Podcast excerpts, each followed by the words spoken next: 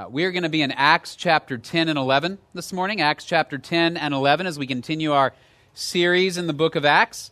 Uh, this past week, I ran across an article that's a couple of years old, but it came out of England, and the headline on the article is Science Friction Star Wars and Doctor Who fans come to blows over autographs.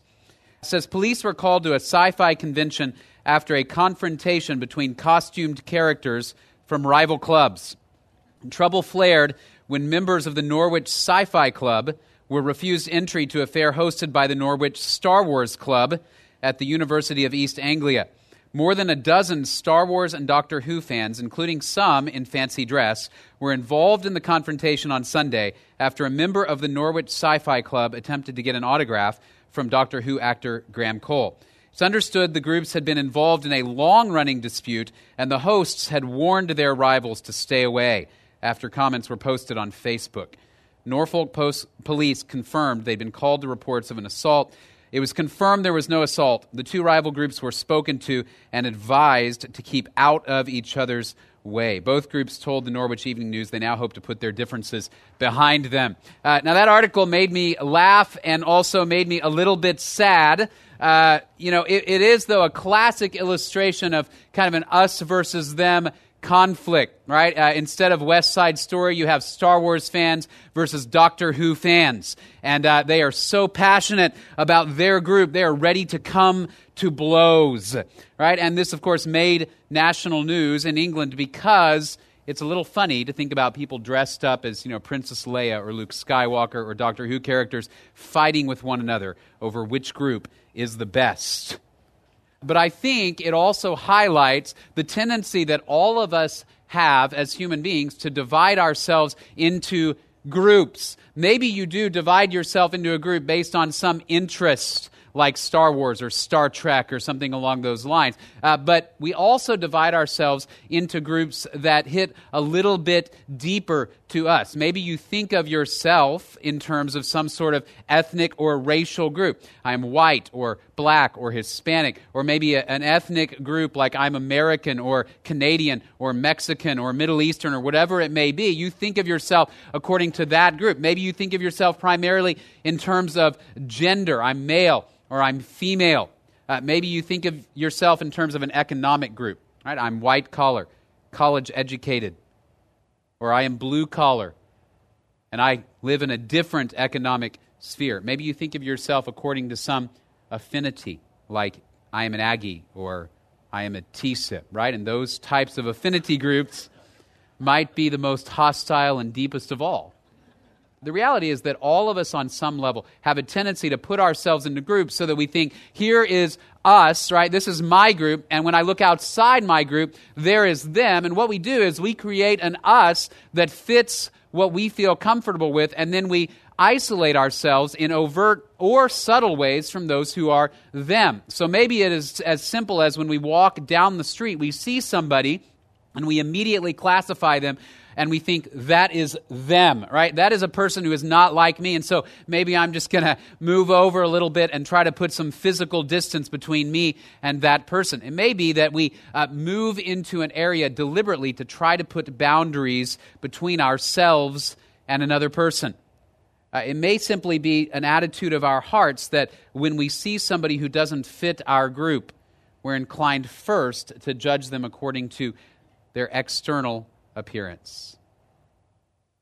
And so we create these categories and we say, this is us and this is them. The question that we have to face, though, as we read through the New Testament, as we read through the book of Acts, is do those categories and does our tendency to divide ourselves into groups, do those things contribute positively to the mission God has called us to in the church, to make disciples of all nations?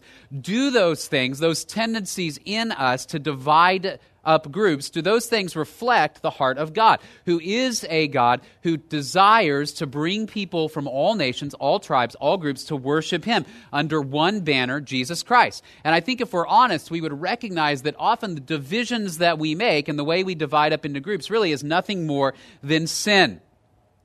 It's a sin that goes all the way back, in fact, to the book of Genesis.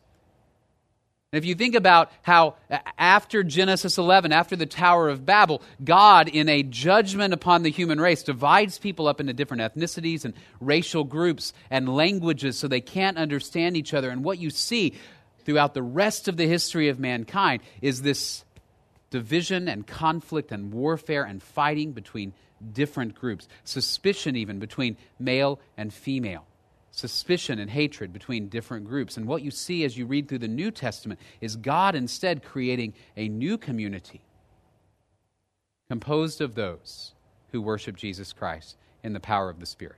Right? The early church had to deal with this issue uh, to a great degree. The early church had to deal with this issue to a great degree for the first several decades of their existence. And of course, in the early days, in the first century, the big division was what? It was Jew versus Gentile. If you were a Jewish believer, you took comfort in the fact that you were Jewish. You were an us. You were one of the people who was close to God, who had the law, who had the promises, the covenants of God. You had the Old Testament, you had the temple. You could worship God in a certain way. And Gentiles were out there, they were the them. In fact, if you wanted to worship God along with the Jews, if you were Gentile, you had to effectively become one of the Jews. If you were a male who wanted to worship God like they did, you had to become a proselyte. You had to be circumcised. You had to offer sacrifices in the temple. You had to keep kosher and only eat certain foods. And so very few people went to that great length to worship God. And in fact, even if you did all those things as a Gentile, there were still things you could not do. There were still places in the temple you could not go. And there were still activities in the worship of the Jewish people you couldn't participate in.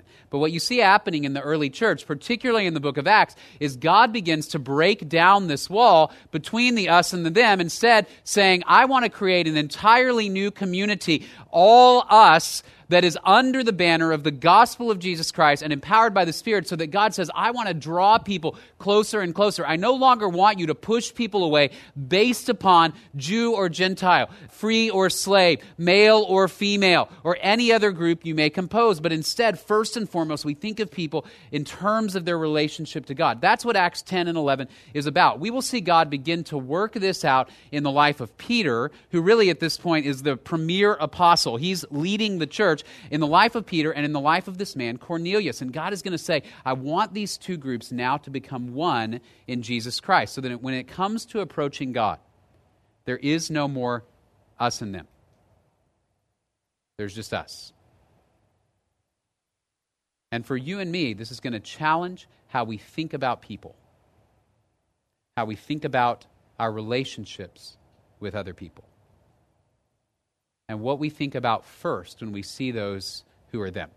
All right, so let's look at Acts chapter 10. I'm going to read a good uh, chunk of the passage before we dive into some of our points. So, Acts chapter 10, verse 1, if you have a Bible, turn there.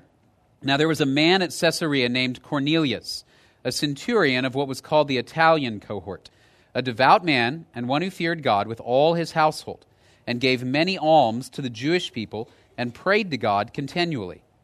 About the ninth hour of the day, he clearly saw in a vision an angel of God who had just come in and said to him, Cornelius. And fixing his gaze on him and being much alarmed, he said, What is it, Lord?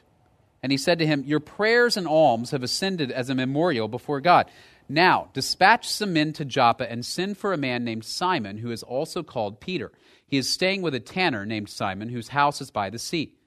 When the angel who was speaking to him had left, he summoned two of his servants and a devout soldier of those who were his personal attendants, and after he had explained everything to them, he sent them to Joppa. On the next day, as they were on their way and approaching the city, Peter went up on the housetop about the sixth hour to pray. But he became hungry and was desiring to eat.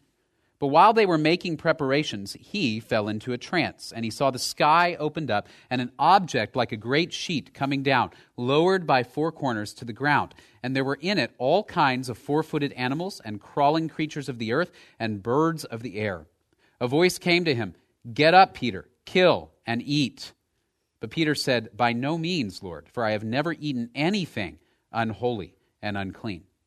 Again, a voice came to him a second time. What God has cleansed, no longer consider unholy. This happened three times, and immediately the object was taken up into the sky. Now, while Peter was greatly perplexed in mind as to what the vision which he had seen might be, behold, the men who had been sent by Cornelius, having asked directions for Simon's house, appeared at the gate. Now, go down to uh, verse 28. So after Peter enters their house, Peter said to them, You yourselves know how unlawful it is for a man who is a Jew to associate with a foreigner or to visit him.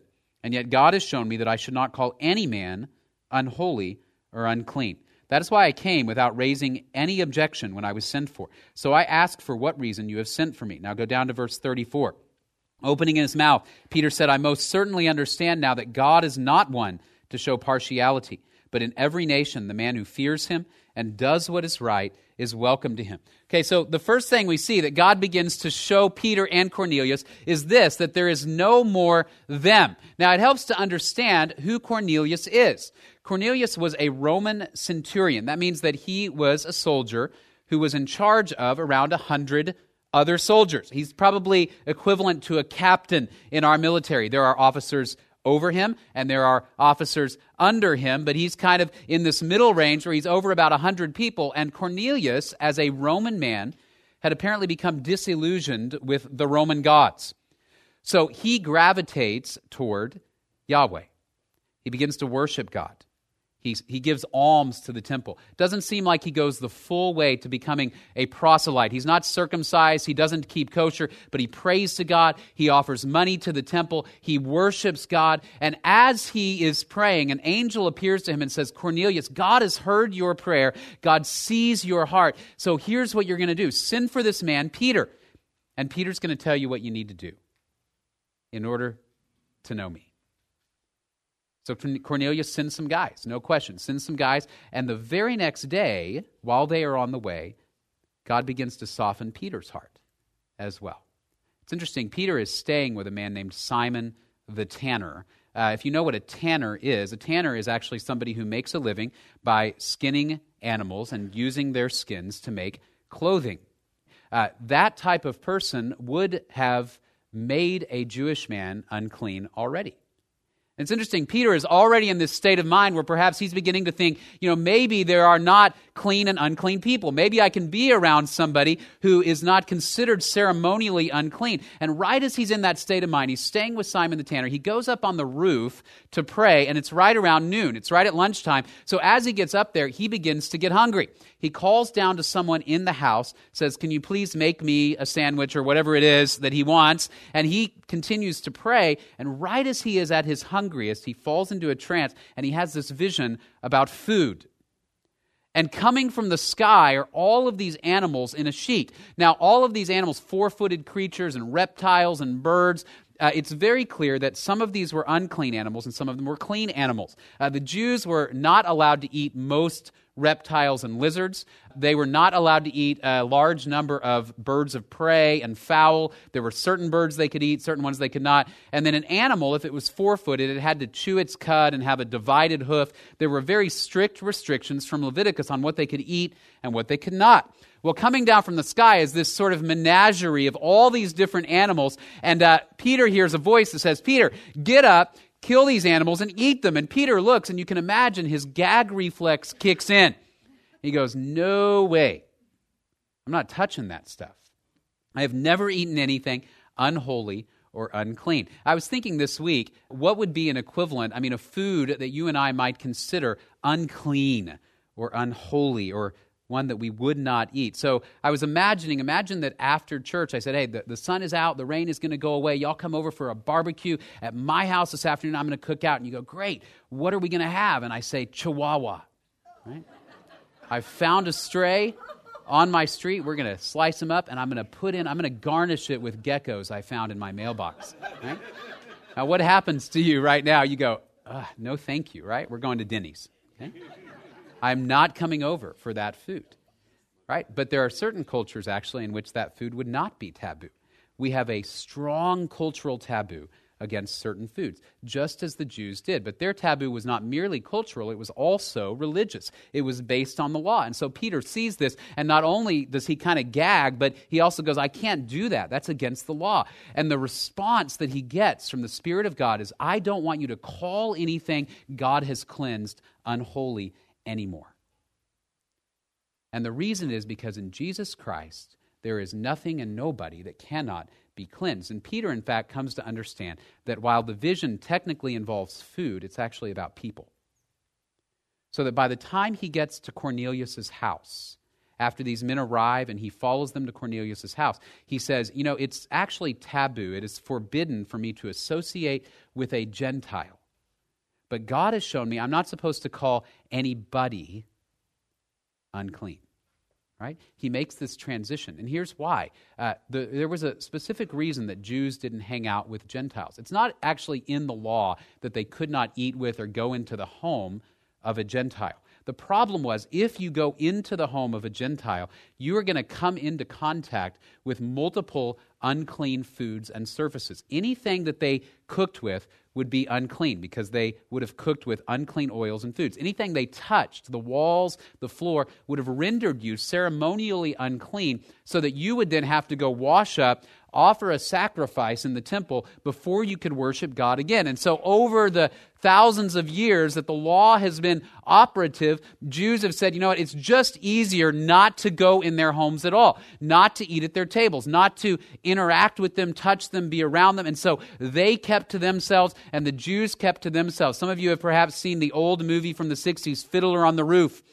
where it's about a family of Russian Jews. And you remember the patriarch of this family talks about the Gentiles at a couple of different points, and he says, They keep to themselves, we keep to ourselves, and there's no trouble.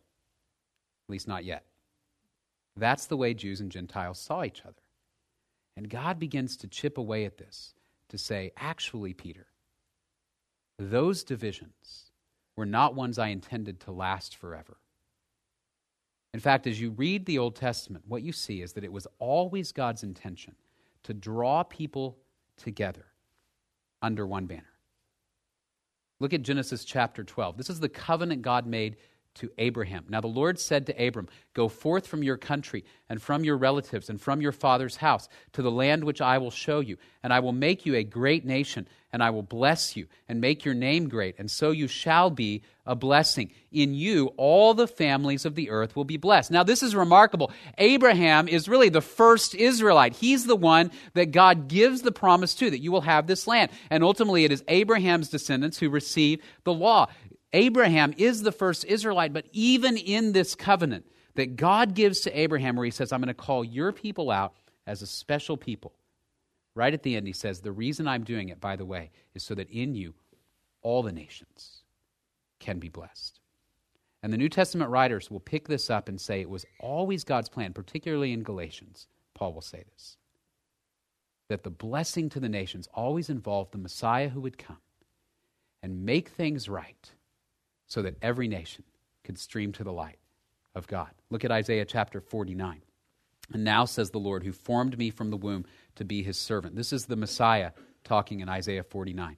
It is too small a thing that you should be my servant to raise up the tribes of Jacob and to restore the preserved ones of Israel. I will also make you a light of the nations so that my salvation may reach to the end of the earth. In other words, God says to his chosen Messiah, This is what you're going to do raise up a light so that all the nations can see my salvation and stream to me. So that by the time you get to Revelation, as we see, as John sees God's vision for how God's going to wrap everything up in Jesus Christ and make the universe right again, look what you see. After these things I looked, and behold, a great multitude, which no one could count, from every nation and all tribes and peoples and tongues, standing before the throne and before the Lamb clothed in white robes, and palm branches were in their hands, and they cry out with a loud voice, saying, Salvation to our God, who sits on the throne, and to the Lamb. You hear those echoes of Isaiah 49 that God says, I'm going to bring every tribe, every tongue, every people and nation together. Male and female, black and white, rich and poor, all people groups. Uh, quite often, we divide ourselves up, I think, along three primary lines. Right? One is racial. We think of ourselves in terms of race or ethnicity. Uh, another is economic. I think of myself in terms of a particular economic class. And those first two, in fact, often intertwine so that uh, my racial identity may intertwine with my economic identity. So we tend to classify ourselves by both of those things. And then the third, of course, is gender. I'm a man or a woman. And between those two groups, we often uh, have all of this suspicion and all of this infighting and all of this assumption that those of the other group do not belong or are inferior or are less in the eyes of God. And so we push them away. But watch what the gospel does is you look at Galatians chapter 3. Look what Paul says. There is neither Jew nor Greek. That's a racial boundary. There is neither slave nor free man. That's an economic boundary. There is neither male nor female. That is a gender boundary. For you are all one in Christ Jesus. Now, notice he is not literally saying there's no such thing as men or women or anything along those lines. Instead, what he's getting at is this that before God, all of us stand equal, in need of forgiveness, in need of the gospel, and able through the power of the Spirit to approach God. So that as a believer in Jesus Christ, what I'm called to do actually is reflect the gathering heart of God. To recognize that God wants to draw people from every tribe, every tongue, every people and nation together. So there's no more them. There's us in Jesus Christ. When you and I see people, do we first think in terms of some earthly division, category, or class? Is that our first instinct? Or do we first see individuals and say they're made in the image of God and need to know Him through Jesus Christ? Several months ago, we had the opportunity um, at our other two campuses to hear from a friend of mine from seminary who also uh, leads an organization called the African Leadership and Reconciliation Ministry. His name is Celestin Musekura. And he came and he shared with us his testimony of trusting Christ, but also he talked about the ministry that he's engaged in in Africa that he began after the Rwandan genocide in 1994. And one of the points that he made, he said, one of the things that led to men and women literally killing one another, even Christians killing other Christians, is this. He said, first they thought of themselves as Hutu or Tutsi, and only secondarily as followers of Jesus Christ. And I think you could add really any classification you view yourself as. I first think of myself as black, white, Hispanic. I first think of myself as Republican or Democrat. I first think of myself as American or some other ethnicity. I first think of myself as male or female. I first think of myself in this category. And only secondarily do I say, I'm a Christian. What the gospel then calls us to do is say, no, under Jesus Christ, there really are two groups. There is one, the group that already knows Jesus Christ because he's been gracious, and those who need to know him. And so there's no more them. And what Peter and the early church are challenged to do is recognize not only is there no more them out there, but there's a brand new us. Look at chapter 10, verses 44 to 48. While Peter was still speaking those words, the Holy Spirit fell upon all those who were listening to the message. All the circumcised believers who came with Peter were amazed because the gift of the Holy Spirit had been poured out on the Gentiles also, for they were hearing them speaking with tongues and exalting God. Then Peter answered, Surely no one can refuse the water for these to be baptized who have received the Holy Spirit just as we did, can he? And he ordered them to be baptized in the name of Jesus Christ. Then they asked him to stay on for a few days. So Peter presents the gospel to Cornelius and his family. And I love the scene when Peter first walks into Cornelius's house. Uh, Cornelius has gathered his whole family and all his friends together because you know you get a vision from an angel to ask for a guy. You're going to invite some friends, right? So he invites all these people. Peter walks in and he hits the deck, right? And he bows down and Peter says, "Get up, get up. I'm just a guy. I'm just a man." And Peter proceeds to preach the gospel. And he says, You have probably heard about Jesus. Jesus is the Son of God. He died for sins. He rose again. And he says, Anybody from any nation who believes in him can now join his people. And as Peter is talking, he's still giving this message. All of a sudden, the Spirit comes and they begin to worship God and they begin to speak in tongues. They begin to experience exactly what the Jewish believers experienced in Acts chapter 2 at Pentecost. And all of a sudden, you have this indication that now the Spirit of God is moving in such such a way that in order to know God, you don't have to go to the temple anymore. Instead, you can be the temple of God through the Holy Spirit. And so Peter, recognizing the work of God, says, Who can refuse them being baptized? Baptism is the identification marker, the visible identification that they say, I believe in Jesus and now I'm part of the church. Peter includes them in the people of God, even though for his entire life he's been taught to stay away from these people. And I think it's only at this critical juncture that the church begins to understand that Jesus really meant it when he said, Make disciples of all nations. Not just Jews from all nations, but Gentiles as well. And so now the mark of those who are the brand new us in Jesus Christ is not some sort of racial or ethnic or uh, gender boundary or class boundary, but instead is the Holy Spirit. Look at what Paul will say in Romans chapter 8, verse 9. However, you are not in the flesh, but in the Spirit, if indeed the Spirit of God dwells in you. But if anyone does not have the Spirit of Christ, he does not belong to him. What divides those who know Christ now from those who don't is simply the Spirit of God. And the Spirit of God is the marker for everybody in every age who has trusted Jesus. So these old identity markers, when we stand before God, are no longer of primary importance. They don't identify us before God. Uh, like many of you, probably do. I have an old jacket. It's in the garage. It's one that I got in high school, and it's kind of a leather jacket. It has the sort of fake leather sleeves and sort of the fuzzy front. And on it are patches, right? My patches on mine are not athletic patches, but they're things like marching band and student government and stuff like that, right? And so uh, I used to wear that in high school, and, and it would identify the groups that I was in, right? And uh, I even wore it the summer after I graduated from high school a little bit, right? Because I was still with my high school friends. I might have worn it once or twice as a freshman in college, and then realized that I probably shouldn't wear that anymore because what identified me in high school no longer identified me. And so we grow up and we develop new identity markers. Right? Maybe it's a wedding ring, maybe it's an Aggie ring, maybe it is some other marker, and we use those markers to divide ourselves from other people. And what God is saying to the church of the first century and what God is saying to the church of the 21st century is that the only marker that matters for the people of God is the Spirit of God. And so the Spirit of God comes on these people, and that becomes the identifying marker. And so there's a brand new us. And so again, we, we ask that question when I see people, do I think of them first and foremost in terms of these external categories, or do I think of them first and foremost in terms of their status and relationship before God? The idea is that before God, nobody has a leg up because of the family they were born into, because of the job they have, because of the color of their skin, because of any of these other markers.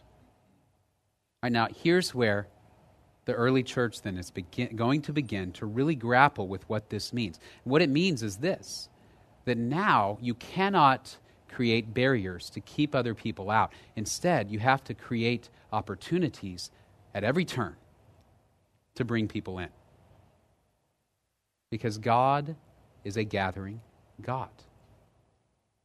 And so, what they're going to have to come to terms with, and what I think we often have to come to terms with as well, is that their mission now is to go out and call them to join us, to call them to join us, to go out and look at those who are different, look at those who are uh, challenging, those who don't look like us, and say, we're going to call them now to join us. Chapter 11, here's what happens. Uh, some Jewish believers heard about what Peter did, that he went into the home of a Gentile, and they call him in and they rebuke him. You ate at the house of a Gentile. What kind of an example is that? And so Peter shares his story. And he says, Look, here's what happened. I'm praying, I'm hungry, I have this vision of food, and God tells me that nobody is unclean. So I go to Cornelius' house right after this vision because they showed up and asked me to go, and I share the gospel, and the Spirit comes upon them as I'm sharing the gospel. And I love what Peter says. He goes, Who was I to stand in the way of God? In other words, guys, what was I supposed to do? Because God was there. And uh, in chapter 11, verses 17 and 18. I love it. He says that, and it says they got real quiet. Everybody just stops talking. And then somebody goes, Well, in fact, I, I, was looking at this in the original Greek, and it's, it's one of those, it's like somebody goes, almost like, Huh. So, God has granted to the Gentiles the repentance that leads to life. Yeah, what, what, what could you do? God's Spirit is at work, and the message is this that you now are to go out and call them to join God's people. And actually, from here on out in the book of Acts, the focus shifts, and no longer are they primarily and only preaching to the Jewish people, but the focus of the book of Acts becomes going out to the nations, beyond Judea, beyond Samaria, to the Gentiles. And that's where the mission of Paul becomes prominent in the book of Acts as they wrestle with this. Every other club in the world has some exclusivity to it, right? We, we create clubs based on affinity. We create clubs maybe even based on race. We create clubs based on gender. We create clubs based on skill set. If you form a club, there is some exclusivity. You draw a circle somewhere and you say, these people can come in and these people have to stand out here. When I was about six years old, my older brother formed a club and he made me go through initi- uh, an initiation to get into his club. Right? I had to eat like mud and I had to walk on these rocks and balance things and, and do all these things. And the reality is there were only two of us in his dumb club, right? But I had to do all of that just so we could say we've earned the right to stand in this tiny little circle right here that constitutes us. Right? The church of Jesus Christ is the one group that's supposed to say the doors are wide open. And the only requirement to be a member of the church of Jesus Christ is that you know Jesus through the power of the Spirit, that you have trusted in him and his death and resurrection. In fact, it's not only that we throw the doors wide open, but we actually are called to walk out the doors and grab people and bring them in from every tribe, tongue, people, and nation. Uh, about two or three years ago, when our middle daughter was five ish, I was preaching at our Anderson campus. And when I finished my sermon, uh, I started talking to some people that were up at the front of the room. And as I was talking, I noticed, kind of out of the corner of my eye, that there was a line of college students uh, growing behind the people I was talking to. And I thought, that's interesting because I'm not normally quite this popular, you know. And so they're all lining up. And I noticed then after that, I saw my five year old daughter uh, grabbing people by the hand and bringing them up to the line. And so when I finally got to these people and started talking to them, they said, Abigail told me, and these were her words, you have to come talk to daddy today. And so she just went all over the auditorium and gathered, I don't know, 15 students that were in this big group. And so I did. I stood and I talked to them and I got to know some people I hadn't known. And every time I think about that story, I think, what a great illustration of the gathering heart of God who goes out into the world and says, You don't know me, but you need to know me. And you don't know me, but you need to know me. And he sends his people, his children, out and says, Go gather those people who are different, who are, who are other than you, that you see as them, and draw them so they know me. So they're a part of us. That is the missionary heart of God. Right, but as you look at Acts 10 and 11, it requires us at times to challenge some of our deeply held presuppositions and beliefs about the relative value of other people. Things that may have been ingrained in us since we were children. So that we have often even involuntary, subtle reactions when we see other people who are different and we go, that's them, and this is us and we want to put distance between ourselves and others when God is calling us to move out into our neighborhoods, our community, and even beyond into the world to draw them to know God through Jesus Christ. That's the message of Acts 10 and 11. Uh, so, as we wrap up, then, what are some real practical ways we can kind of sink our teeth into this principle that God is wanting us to call men and women from every group to know Him? I asked our uh, community outreach pastor actually this week. What are some real practical ways that we can engage with thinking about other people as God sees them? He gave me a few uh, thoughts that I want to pass along to you. One is this pray that we'll see people as God does. Pray that those uh, deeply rooted prejudices, those deeply rooted tendencies that we often have, that I think all of us, if we're honest, have, pray that God will transform those so that when I see another person, whether they are of a different race, economic status, or gender, when I see another person, I first and foremost think, how is that person connected to God? And how do they need to be connected to God? And I see someone made in God's image rather than someone simply of a different group. That is a supernatural transformation. It was a supernatural transformation for the Apostle Peter, so I'm guessing it will be for us too. The church has always wrestled with this, it's not a new issue. And so we pray we'll see people as God does. And then, secondly, engage with those who are different. Engage with those who are different. Some very practical ways that we can do that. First of all, get involved in conversations. Ryan, our outreach pastor, mentioned to me that there's a, a great organization. It's a national organization that actually has a, an arm here in College Station. It's not a Grace Bible Church deal, but this is an organization called Be the Bridge, and you can find actually on Facebook, Be the Bridge, Bryan College Station, or BCS. And what they do is they host conversations with men and women who know Jesus who are different from different races, different economic spheres, different gender, male and female, right? And they basically put together these events about once a month where we all go to a home and you sit down and you simply talk to people who don't look like you, think like you, dress like you. And the point is not to solve the problems of the whole world. The point is to think how can I serve you as a fellow member of the body of Christ? How can I understand who you are?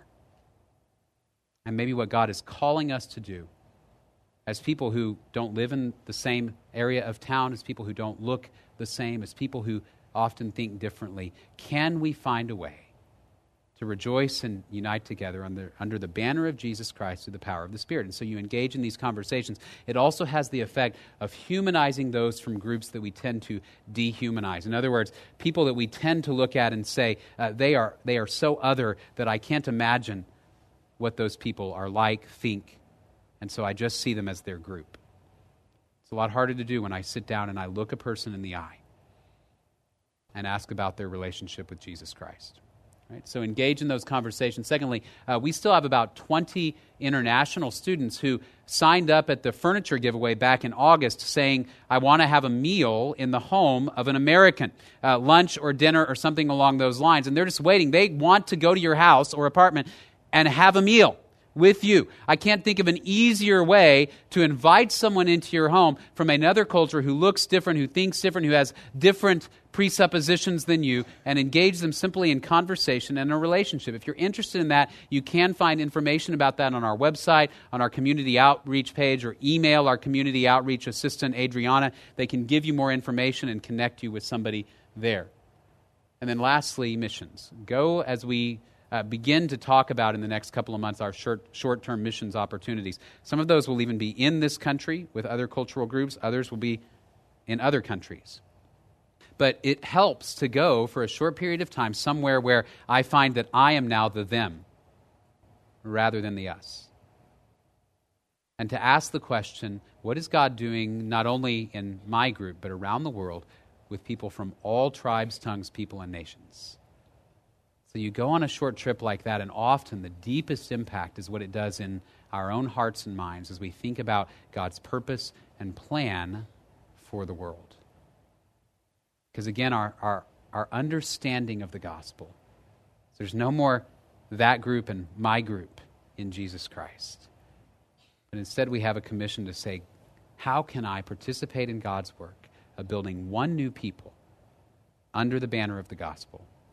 By the power of His Spirit. Would you pray with me? Father, we're so grateful for your word and this time together. I pray that you would convict us of our sinful tendency to divide up, a tendency that does, it, goes all the way back to the book of Genesis. But that hatred and suspicion and separation from others is never your plan. And what you accomplished in Jesus Christ is a way for everybody to approach you on equal terms.